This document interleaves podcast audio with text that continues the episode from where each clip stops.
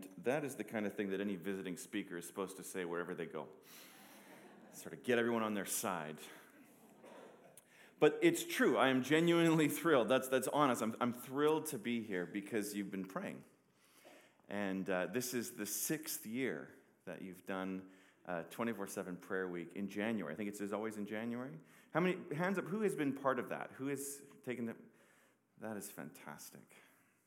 That is so exciting. So I'm genuinely thrilled to be here. It's very, very encouraging to me because um, it, it actually, strangely, can be difficult to get a church to pray. You know, you'd think that as we travel around, we go, you know, we, we should be praying. Everyone go, yeah, of course, let's get to it. But it's actually fairly difficult sometimes. That's part of my job is going around Canada and trying to stoke prayer everywhere I go.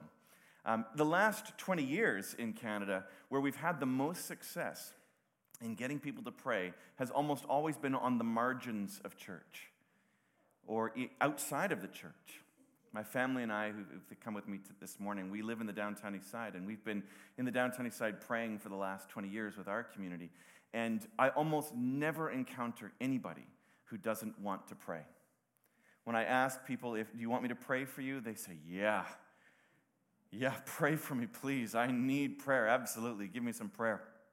There's only one person ever in 20 years who consistently told me, no, don't pray for me. And she would always come up and say, I'm so sick, I'm so hurting. You know, do you have anything for me? I said, I don't have any money because I'm really, I'm broke, but, but I can pray for you. And she go, oh, stop pushing your religion on me. I said, you asked. You asked me. But she would always say no. And then one day she came running out of a building as I came past and she said, Can I pray for you? I said, What happened? she just met Jesus, and so she wanted to pray for me. So like we're we're 100% of people who want to pray, and we go into the park every morning. Oppenheimer Park, you've probably heard about it in the news. We go in the park every morning and we pray, and people will come and they'll say, Can you pray for me? Sometimes they'll stay, sometimes they'll, they'll walk off, but they, they do want prayer. So for 20 years, we've been very, very successful at that at reaching out onto the margins and, and praying with people, praying with people who are addicted, with, who are homeless, who are prostituted, and, and they, they get prayer. But churches, it's tough. It's really tough.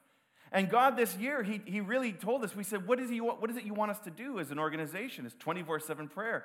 And He said, I want you to reach out to senior pastors and churches. And I said, I don't want to do that. That doesn't sound fun. What I'm doing right now is a lot of fun and it's easy. And I, I find it very easy to have a drug dealer at my table. Senior pastor is much more difficult. But he said, you, you have been doing a great job at, at blessing those who are hurting on the outside of the church. Would you now consider blessing those who are hurting on the inside of the church? And I, have said this around the world. I said, my job working with people who are addicted and homeless and prostituted for 20 years has uniquely prepared me to speak to senior pastors.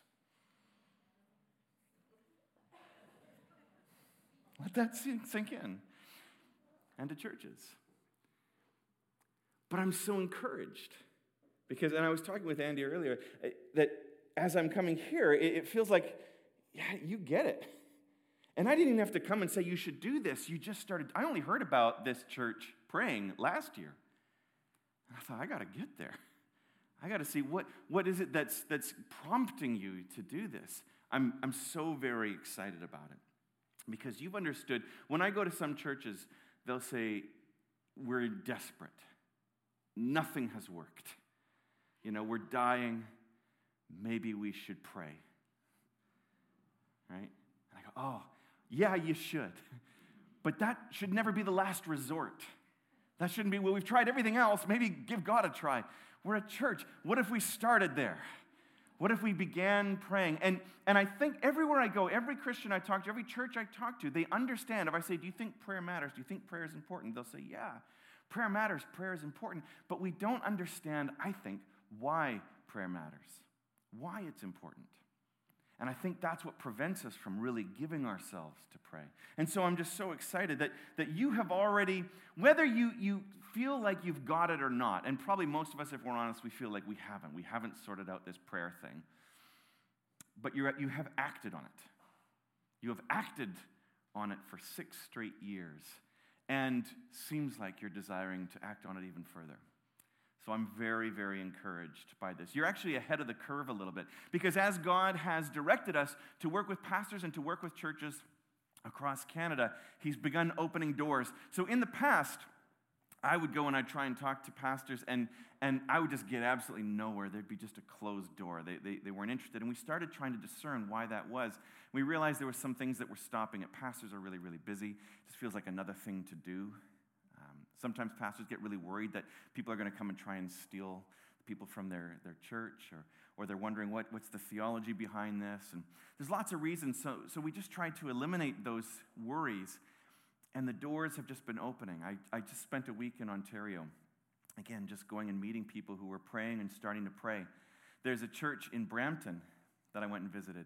And they've run, we we do a prayer course, and they've run this prayer course uh, six times now. And they have 50% coverage every single week of prayer from their community. And they've just bought a trailer to put in their parking lot to make their prayer room, their permanent prayer room, and prayer room for the city. And this was the first time I met them. And they were so excited that I'd come and visit. I'm like, I'm going to come and visit that. Of course I am. That's incredible. And I got a call from Montreal. I've gone and been visiting there a little bit. And, and the, the Anglican church in Montreal said, Whatever you want to do, here's a cathedral. Do you want it? Because we need, we need prayer. And then another person from Montreal called me and said, we, We've got 10 churches together in the downtown of Montreal. It's, it's almost all Francophone and, and we're trying to get together and do some stuff, and we think prayer should be right at the heart of it. Do you, wanna, do you think you can help us? Montreal, I mean, Quebec has gone from 96% church attendance down to about 6% church attendance in the last 20 years. So they're desperate. So they're saying, maybe we should be praying about this. Um, in Toronto, just this last week, uh, there's been a, number of, a lot of violence happening in the city.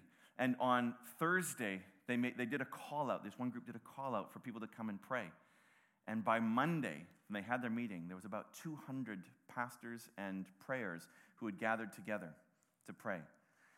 And it was beautiful. People do know how to pray. There is this heart for this to come together and inquire of the Lord. In Hamilton, they've been praying for a long time. They have three conferences set up this year, all about prayer and mission.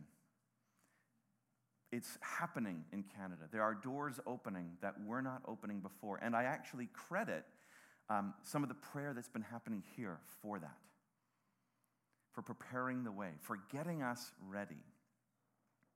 And it was this, it was this action, it was this putting prayer as a priority that drew me to 24 7 prayer in the first place. Because I grew up in the church, I grew up going to the Salvation Army. It is sort of a church, it's not just a thrift store. Um, I, I, grew up going there and we wore uniform and I played a brass instrument. I don't, I've been released from that ministry now, but I did do that. And, and good, godly people, and we talked about prayer, and everyone would say prayer is the most important thing. But here's kind of what I learned about prayer is that you'd sing something before you eat. That's one time that you'd pray during the day. And then at night, um, mom or dad would come in and they'd pray. And the song that you'd sing was weird, kind of a great. Did anyone ever grow up singing Grace? No, it was just us? Okay, yeah, my son, yeah. we still do it, but we, we do better songs. Um, uh, and at nighttime, we'd pray this prayer. Uh, maybe you know it. Now I lay me down to sleep. You know this prayer? This is a weird prayer to pray for a child. Now I lay me down to sleep. I pray the Lord my soul to keep. So far, so good. If I should die before I wake. what? I did not know that was an imminent possibility. Like, this is a prayer during plague times. If I should die before I wake, I pray the Lord my soul to take. Like, that's a prayer to keep an eight year old up all night. and those, there were these kind of ritualized times of prayer. And, and, and then I'd see it at church. We'd pray for ministries, we'd pray for the things that we were about to go and do. Um, but prayer didn't really feel like it was central, it was just something on the edges that we would do. And, and so I, I lived in England for a year back in 99 when 24 7 prayer first started. And here's how it started there was a church, and it was like a happening church. It was a youth church, lots of crazy stuff going on, great worship bands coming out of it, lots of really kind of killer mission stuff, really cool and hip. But they realized at a certain point that they were not very good at praying. They'd been they did some reading, and they said, Oh, prayer seems to matter. They weren't very good at it, and they thought, Oh, that's a, that's a problem we should probably get good at prayer, if anything. And so they had this genius idea, and it's this that they would pray about it. That's so smart. We're bad at prayer. Let's pray about it. And so they set aside a room for three months. They just went hard. They said, for three months, nonstop, we're just going to pray and see what happens. And they did. And they took it an hour at a time. You, are familiar with it. And this was the very first prayer room. And uh, one of the guys there, the leader, Pete Greig, he wrote this poem on the wall. He said, The only rules are you have to pray for the person coming in, you pray for the person as they leave, and you leave something in the room. You leave a prayer in the room. So he wrote this long poem called the Vision Poem. And it begins So a guy comes up to me and he asks, What's the vision? What's the big idea? And I turn to him and I respond, I say, The vision, the vision is Jesus. Dangerously, obsessively, undeniably Jesus. And it goes on. And what they had figured out was that they didn't believe in prayer, they believed in Jesus. And Jesus was calling them to fellowship with him, to commune with him, to be united with him in prayer. Prayer was the thing, the gift that was given so they could do this. And they, called, they said, We're a prayer movement for people who are terrible at prayer, which is a good tagline. And after three months, um, there was a gathering, and I happened to be there. I was blessed to be there. And they just said, uh, We've been trying this for three months. What if other people wanted to join in and pray with us? We can link you all by a website, and we can all just start praying together, uh, you know, maybe around the world. Maybe. Let's see if it'll work. We'll call it 24 7 prayer. And, uh, and, and Pete's friend said, Pete, like it was his 99. Nobody knew what a website was. It was way back then. And, and he didn't know how to do it, certainly. He was just kind of talking a guy after the service came up and he said, I just left my job at NASA and it was to uh, create websites. Would you like me to create your website? Sure, yeah. One of many miracles that just kind of happened. But he, at that point, he said, I'm going to read out the vision poem. And he brought up, actually, there was two drummers, a couple of screamers. It was a weird time. Uh, and, and, uh, and he just started, and a DJ, and he just started reading out, yelling out the vision poem. And I couldn't understand half of what he was saying. But I knew that something was being born. And out of that meeting, uh, people from around the world, because there was young leaders from around the world, just went around the world and said, here's this idea. It's, it's the idea that, that prayer is central and that we're going to budget for prayer. If, we don't, if we're not budgeting for prayer, space, time, energy, money, then it's probably not central because we budget for other things. So we're going to budget for prayer. So we went back, I took it back to the Salvation Army. We ran our first prayer room in, the, in an old trailer in the back of our office, and it was amazing. And then we went, we were running a youth conference, and we got a double decker bus. It was so British. And we parked this double decker bus, and we made it our prayer room. And we had a couple hundred young people at this conference. And it was so frustrating because we had this really great conference planned for them, and they just, they didn't want to be at the conference. They just wanted to be in the prayer room, in the prayer bus. My, t- my time I had signed up to pray was 2 a.m. in the morning on the last day of the conference. And I got, I went outside, I went to the prayer bus, and I couldn't even get in. It was full of teenagers praying. And I thought, huh, this might be something. I had never seen anything like that before. There was this heart for prayer. And so we brought it back to Canada, and we've run it all over the place, all across Canada. One of the first ones was at a youth drop in center uh, in Orangeville, Ontario. All kids who were not churched, who would never show up in church, they were the problem kids in town. And we set up this prayer room, and it was full. And kids would come in, and they didn't know how to pray, and that was perfect. Because one girl came in and she took her socks off and she painted them and she nailed them to the wall. And she wrote underneath, she said, God, would you bless our socks off? And she said, Is that okay? I'm like, That's perfect. and another girl, she, she drew her hand and she, she did a bunch of copies of her hand and put it all over the wall. And then she wrote the names of her friends in the palm of the hands all around. And every time someone would come in, they would do a little check mark, say, We prayed for that person. She said, Is that okay? I said, Yeah. Let me show you some scripture here. that God has written your name, He's inscribed your name in the palm of His hand. They were learning how to pray just by praying, kids who had never been part of church. And by the last day of that prayer week, I was asking God, please, there was a kid who was signed up to come in and pray with me. I said, please, please let him just sleep because I need a, an hour just to be with you, God, because I'm so tired from leading teenagers to Jesus. I'm so, t- I just need, a, and, and thank God he didn't come in. He's all right, he's good. So it was this thing that kind of drew me in that making prayer a priority, making prayer absolutely essential. But again, why is it that we're praying? We're not just praying so that people would meet Jesus. We're not just praying so that our mission would be effective or that our church would grow. Why do we pray? Why does it matter? Well, we see this in Joshua 3 5, when Joshua says to the people, Consecrate yourselves, for tomorrow the Lord is about to do wondrous things in your midst. Consecrate means get ready, get yourselves ready, because the Lord's about to do something. Prayer is about getting ourselves ready to encounter what the Lord is about to do. Prayer is about being joined with God in what He is doing in the world. Now, consecration is, I mean, it's kind of an old fashioned word, get yourself ready. It doesn't tell us in that particular passage how they consecrated themselves, but it does tell us in another passage. I want to read out a little bit. It's from Exodus 24. You can follow along with me if you like. It's at page 82 in my Bible, if that's of any help to you. Most of you will have it on your iPhones and whatnot now. So then he said, This is God. God said to Moses, Come up to the Lord, you and Aaron, Nadab and Abihu, and 70 of the elders of Israel, and worship from afar. Moses alone shall come near to the Lord, but the others shall not come near, and the people shall not come up with him. And they were perfectly fine with that. They didn't want to come up near the Lord. If you were to go to that time and ask just a general Hebrew person, like, where's God? They'd say, well, you see that mountain where there's all the thunder and lightning and smoke and fire? He's there. Don't go anywhere near it because you'll die. And here God is saying, all right, come on up. Come on up and, and, and meet with me. Stay a little bit far away. And they're like, that's perfectly fine. We'll send Moses in. Moses came and told the people all the word of the Lord and all the rules. And all the people answered with one voice and said, All the words that the Lord has spoken, we will do. And Moses wrote down all the words of the Lord.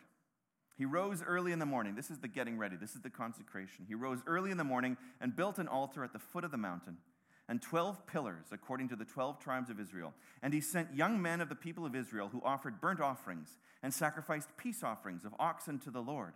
And Moses took half of the blood and put it in the basins, and half of the blood he threw against the altar. Then he took the book of the covenant and read it in the hearing of the people, and they said, All that the Lord has spoken we will do, and we will be obedient. And Moses took the blood and threw it on the people and said, Behold, the blood of the covenant that the Lord has made with you in accordance with all these words. So we're going to be doing that later because we want to get ourselves ready to meet with the Lord. Then Moses and Aaron, Nadab and Abihu, and 70 of the elders of Israel went up, and they saw the God of Israel. And there was under his feet, as it were, a pavement of sapphire stone, like the very heaven for clearness.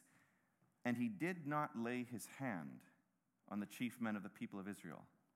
They beheld God and ate and drank. He did not lay his hand on. That's sort of a fancy way of saying he did not destroy them.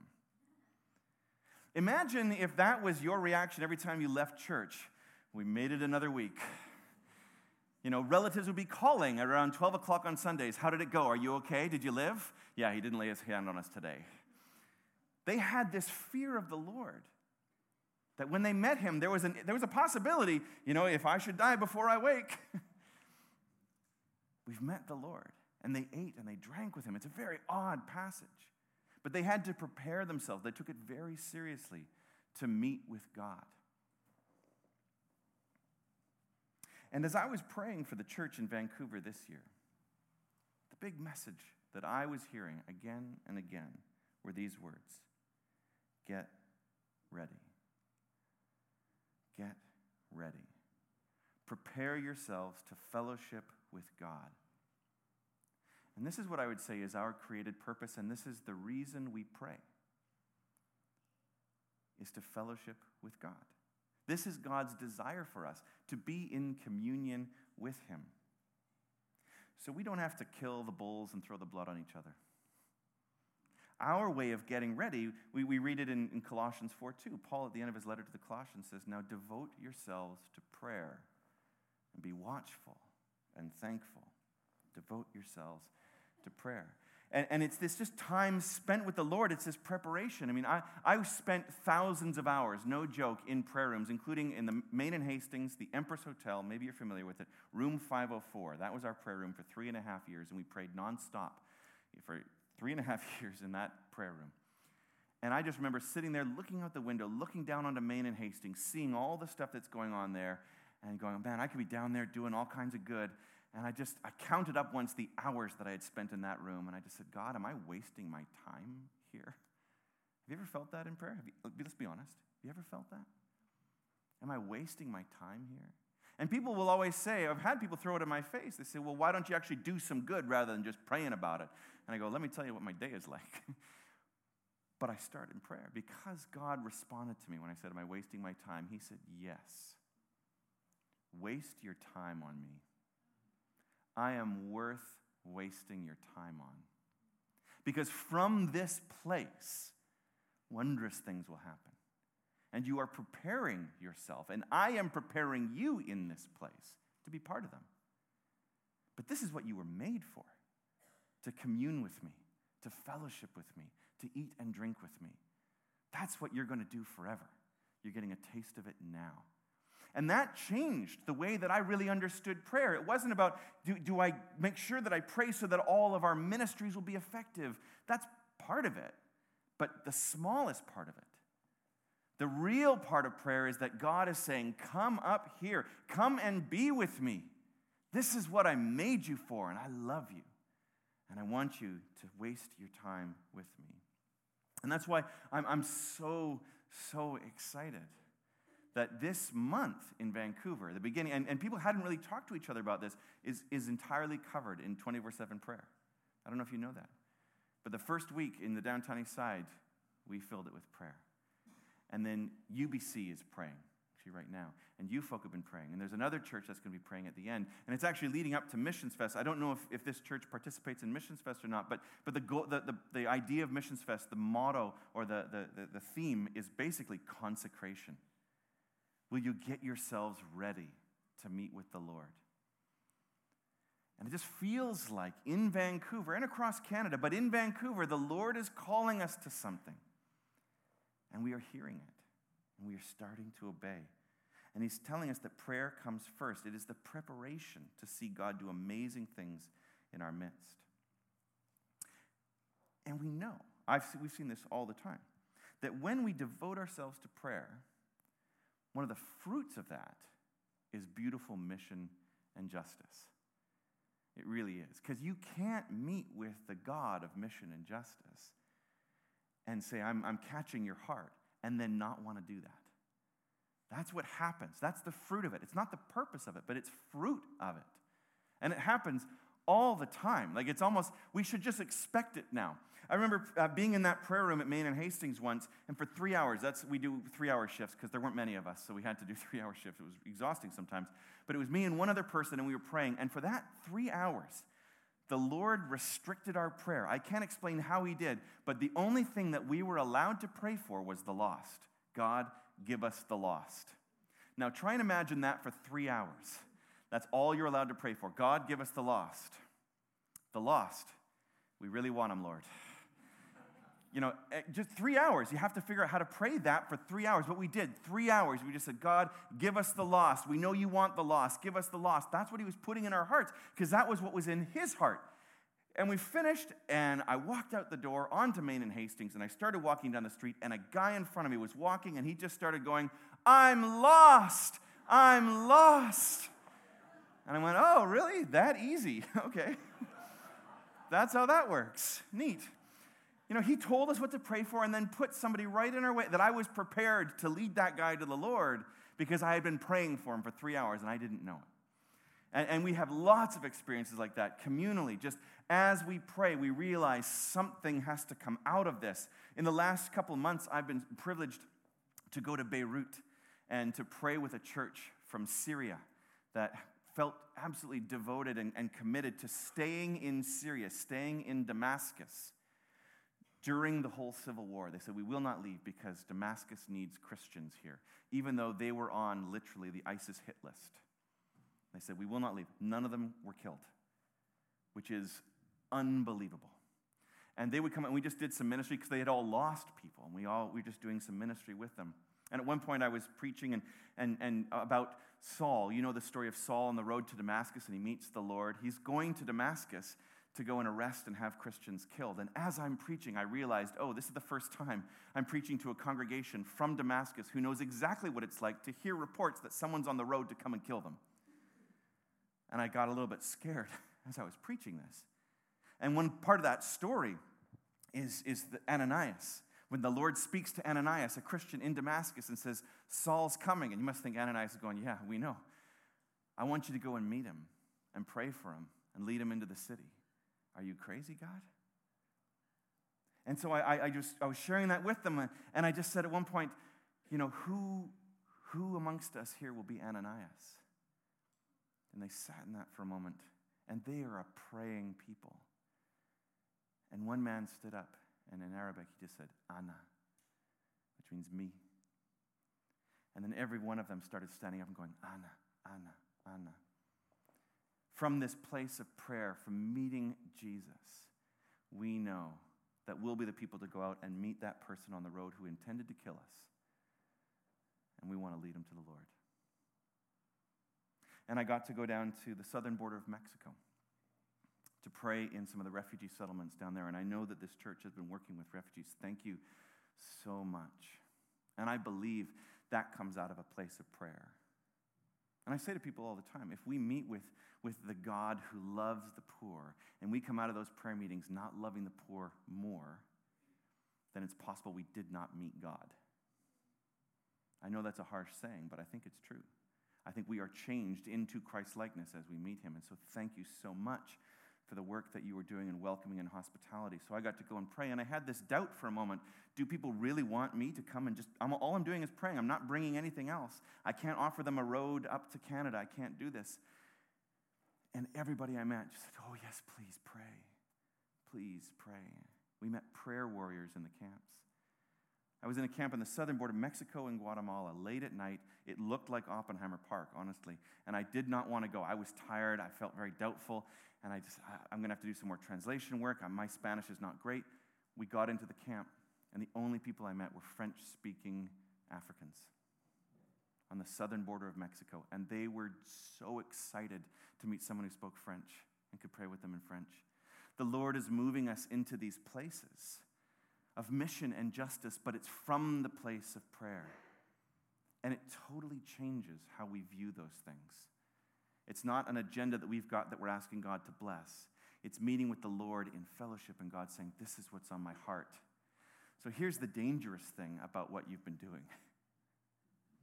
about praying and about wanting to continue to pray. We don't control what God does. We meet with the Lord and we say, hey, it's just enough for us that you don't lay your hand on us. but what are you calling us to? What do you want us to do? And you know what the best evangelism in the world is? Christians who meet Jesus and they walk out of that meeting and their face is shining. In the downtown east side, it, it happens a lot. I remember my wife used to go into a hotel to run a cell group, and people would literally say, when you walk in the door, it's like there's the sun is shining, and it was all dark before, but there's something about your face.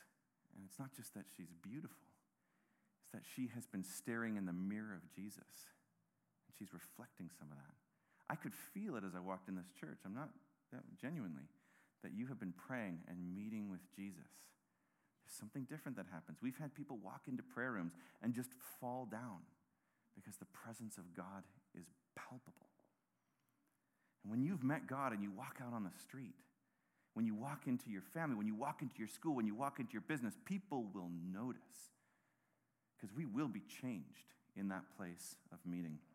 And that's what we tell mission teams when they come to the downtown east side. We say, look, your job is not to go and parcel out sandwiches and parcel out little bits of Jesus. Please don't do that. Start by praying and meeting Jesus, becoming familiar with his voice. And then we want you to go out onto the streets, shining like Jesus. And we want you to go and find Jesus on the streets. Go find where he's already doing stuff because you've started to recognize what he sounds like. And then go love him.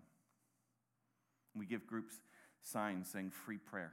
We send them to Main and Hastings with a sign saying free prayer. And they're terrified. What if somebody comes and asks for prayer? what if nobody comes and asks for prayer? and we have a group of locals who saw this once and They saw the sign, they saw how scared they were, and they went up to them and they said, Oh, you guys want free prayer? We can pray with you. And they stood on the corner of Main and Hastings sharing Jesus from a place of prayer. I can tell you so many stories like that from around the world of just evangelism, mission, justice made easy. Not, it's still costly, but the cost is putting ourselves in the place of receiving what God wants for us. And then it becomes joyous. We know that devoting ourselves to prayer leads to mission and justice, but it begins in this place of prayer. And that's why the disciples, when, when they'd already seen Jesus killed and resurrected. And the last instructions he says is, You're going to be my witnesses in Jerusalem, Judea, Samaria, and the ends of the earth. They said, We want to get to it. We've seen some amazing things. He said, Not yet. You need to go to Jerusalem. You need to wait. You need to pray for the Holy Spirit to come upon you. And they're like, We really want to just get out and do the stuff. He's like, No, wait. And the Spirit falls on them. And then immediately they go out. And they're so filled with the Spirit that everyone thinks they're drunk. And I love the response. They say, No, it's only nine in the morning. We haven't had time to get drunk yet. It's just a little, I mean, have you read that? It's such a weird saying, but they're like, no, it's not that. Obviously, it's only nine. But imagine if that was the response when we left church. People going, oh, there they go again, Granville Chapel, just drunk again you know, they met with the Lord and they say, well, no, now we're speaking in other, they've spoken the languages of the people there. And, and, and then it says in Acts 2, 42 to 47, and they devoted themselves to prayer. They didn't devote themselves to mission. They did mission, but they devoted themselves to prayer and to fellowship, to the apostles' word, and to the breaking of the bread. They devoted themselves to this fellowship, to this communion. Because they understood this is what we're made for. And then if we go to the very end of the Bible, Revelation 4, Again, we hear the words, just like in Exodus 24, the words in Revelation 4 to John the seer are Come up here. Come up into the throne room. And he comes up into the throne room, and again, it's like a sea of glass, he says.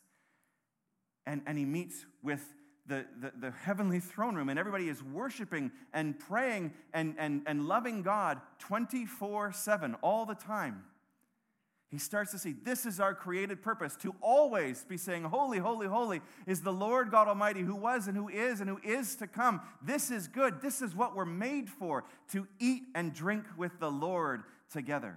We are preparing for that. And all of creation is actually waiting for this. They're groaning in anticipation for the sons and daughters of God to be revealed. And how will they be revealed? By our love for God by our communion with God, through that, our love for one another, and then our mission and justice into the world. This is the great purpose of prayer. This is what you were participating in last week, and I want to encourage you to continue participating in. It isn't about having a room, it's about each of us being a 24 7 prayer room where we are walking around everywhere we go and praying. We had one guy say to us, Look, maybe that hour in the prayer room is the one time of the week where you're not praying. It's that time of the week where you're just looking at God and being, being prepared to walk out and to be a living, breathing prayer room. So thank you so much for how you have been praying, for how you have been serving the Lord, loving Him as you love those who are vulnerable and hurting. I'm so encouraged I want to help this church go deeper. That's part of my job. What a great job that is. To go deeper into that place of prayer and mission and justice. I'm available for that. But keep going. Keep at it. I just want to encourage you. Keep at it because this is what you were made for. And it's so, so good. Can I pray with you?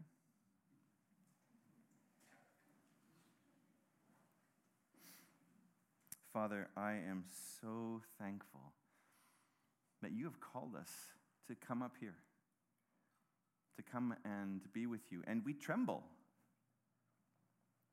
because you are awesome. And it's a scary thing to fall into the hands of the living God. We know this, and, and we know ourselves. We know who we are. We're kind of like Isaiah standing in your throne room going, Woe unto me!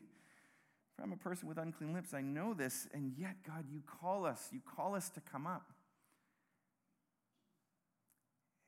And you call us to come and say, instead of woe is me, you call us to say, Worthy are you. Worthy are you. To take our eyes off of ourselves and to set our eyes on you. And to see that we are welcome. I thank you for this time of this last week where this church has been praying and seeking you, but help us always to remember that you have sought us first. You took the first step towards us. You said the first word. You made the first invitation. We are simply responding, and we are welcome. We are welcome to approach your throne of grace with boldness because of what you've done for us. Jesus, this is about you. It's not about our efforts, it's about you. And you are worthy. Continue to invite us to join you in prayer, Jesus, to be united with you in your love for the Father, in your love for the brothers and sisters, and in your love for the world, in your love for the lost. Transform our hearts. Make us like you, Jesus. And thank you, Father.